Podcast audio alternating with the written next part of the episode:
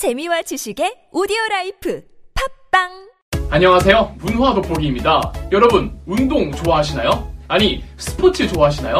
스포츠는 운동과 게임이 결합된 형태로 어, 뭐 하는 것도 재미있고 보는 것도 재미있는데 각종 스포츠의 첫 시작은 어땠는지 알려드리겠습니다. 이 스포츠 종류가 워낙 많으니 구기 종목들로 소개해드리겠습니다. 먼저 축구의 시작입니다. 저는 공을 보면 차고 싶은 마음이 드는 게 인간의 욕구 중 하나라고 생각합니다.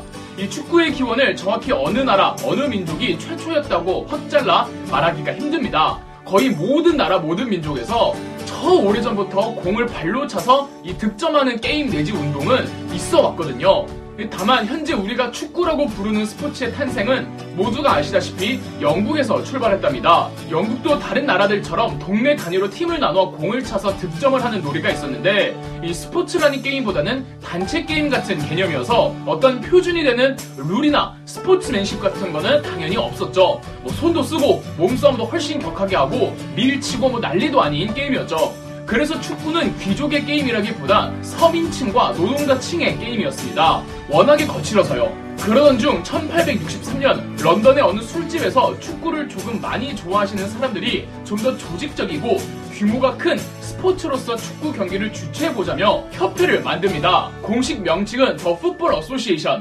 약칭으로는 FA라고 불렀죠. 이 영국 런던에서 조직된 FA 주관하에 영국 곳곳에서 체계적인 스포츠 경기가 열렸고 또 19세기가 영국이 세계에서 가장 잘 나가던 때가 아닙니까? 이 FA가 주관하는 형태의 축구가 유럽 전역에 퍼져서 큰 인기를 끌었죠. 이러니까 축구도 국가 내에서만 하는 게 아니라 이 국가 대 국가 국제전으로 확대하자는 붐이 일어났고 1904년 프랑스 파리에서 국제축구연맹이 발족하니 바로 오늘날의 피파입니다. 이 프랑스에서 만들어졌다는 이유로 영국은 피파가 주관하는 게임에 시큰둥했으나 어찌어찌 잘 설득해서 영국도 조금씩 피파 주관의 국제 경기에 참여해 나갑니다. 이 시간이 지나면서 피파 주관의 국제 경기가 유럽을 넘어갔고 1930년 우루과이에서 세계 최초의 월드컵이 열리며 더 다양한 대륙의 국가들이 국제 경기에 참여했죠.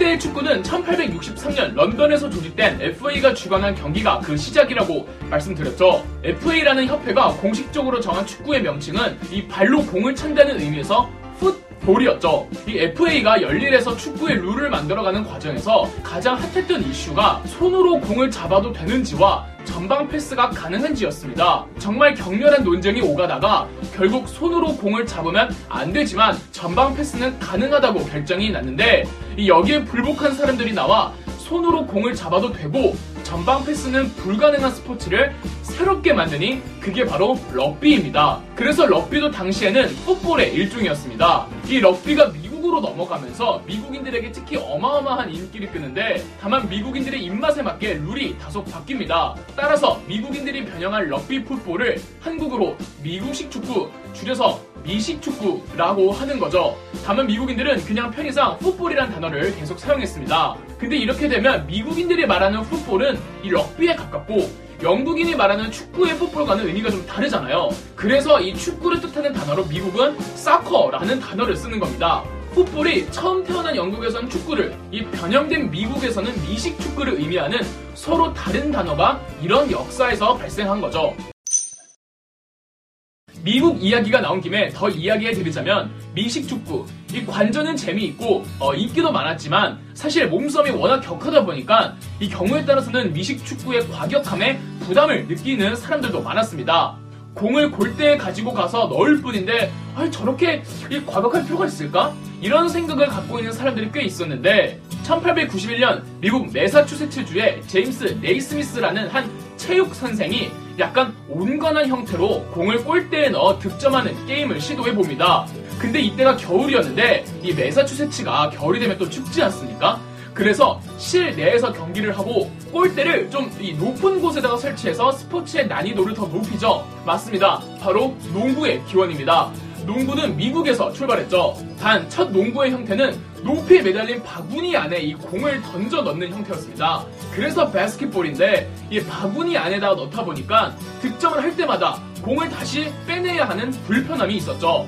그러다가 우연히 별다른 바구니가 없던 한 경기에서 급하게 부랴부랴 이 해진 바구니를 썼는데 경기를 하던 중 이 이 바구니 이 밑둥이 찢어져서 공이 바로 떨어지더랍니다. 이러니 게임의 속도와 순환이 너무 매끄러워져서 이 다음부터는 아랫부분을 의도적으로 찢었다고 하죠. 농구도 역시 미국 곳곳에서 선풍적인 인기를 끄는데 그다지 오랜 시간이 안 걸렸고 특히 미국 내 유대인들이 그렇게도 농구를 좋아했다네요. 1891년 처음 만들어진 농구는 1892년부터 학교 중심으로 경기가 이루어졌으며 1898년 프로농구가 만들어졌습니다.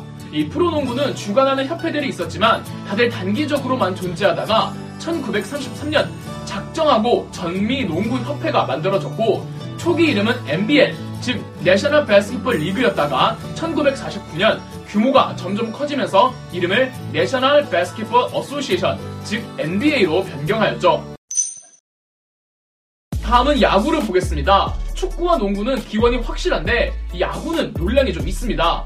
미국에선 미국이 원조라고 이야기한답니다. 1839년 사관학교 학생들끼리 켄터키에서 하던 놀이가 그 시초라고 하네요. 축구나 농구와는 달리 야구는 초창기 미국에서 전폭적인 인기를 끌었을 뿐 전 세계적인 인기를 끌지 못했습니다. 왜냐하면 영국엔 크리켓이라는 스포츠가 있거든요. 그리고 유럽 곳곳에서도 이 배트로 공을 치는 게임이야 많잖아요. 이 작은 공을 보면 이 몽둥이 같은 걸로 치고 싶은 것도 인간의 욕망이라고 저는 생각을 하는데 그래서 유럽인들은 미국인들이 야구를 만들 때 이 다른 나라에 이미 존재하는 스포츠에 뭐 이것저것을 따와 짬뽕 시켜서 야구를 만들었다고 해서 어, 세계 적으로 널리 사랑받지는 못했죠.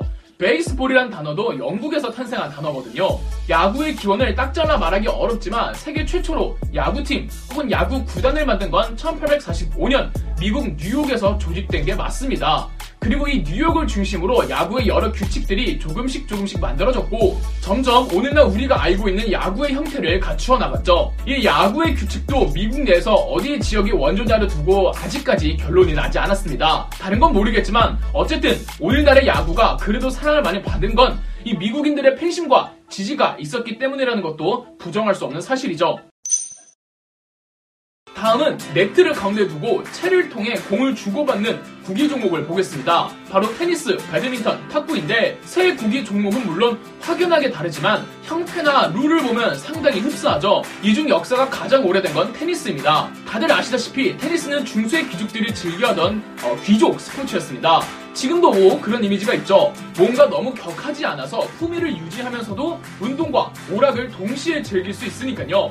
이 프랑스에서는 테니스가 프랑스에서 처음 시작했다고 주장합니다. 테니스라는 어원 자체가 공을 받다라는 뜻의 프랑스어 뜨네츠에서 유래했고 방금 말씀드린 서양 중세 귀족들의 스포츠였다는 게 이 프랑스 귀족들을 말하는 겁니다. 다만 중세 시대 프랑스 귀족들이 즐겼던 테니스는 채, 즉 라켓이 없이 이 맨손으로만 공을 주고받았으며 16세기부터 라켓을 사용했지만 오늘날 우리가 알고 있는 테니스의 형태는 아니었습니다. 오늘날 우리가 알고 있는 테니스와 그 기본적인 룰은 19세기 영국에서 만들어졌습니다. 1873년 영국의 윙필드라는 장군이 자기 집에 온 귀족 손님들과 함께 즐길 놀이를 생각하다가 이 만들어냈다고 합니다. 현대 테니스의 기본적인 룰과 각종 용어들이 이 윙필드 장군의 손에서 탄생했죠. 근데 하필 용어들을 프랑스어를 참고해서 뭔가 테니스가 프랑스 느낌이 나는 겁니다. 1877년부터 영국 내에서 전국적인 규모의 경기가 열리기도 했습니다. 테니스는 올림픽이 탄생할 때부터 공식 종목이었으나 지나치게 프로 선수들이 많다는 이유로 1924년에 올림픽 종목에서 제외됐습니다. 그러다가 다시 공식 종목으로 채택된 게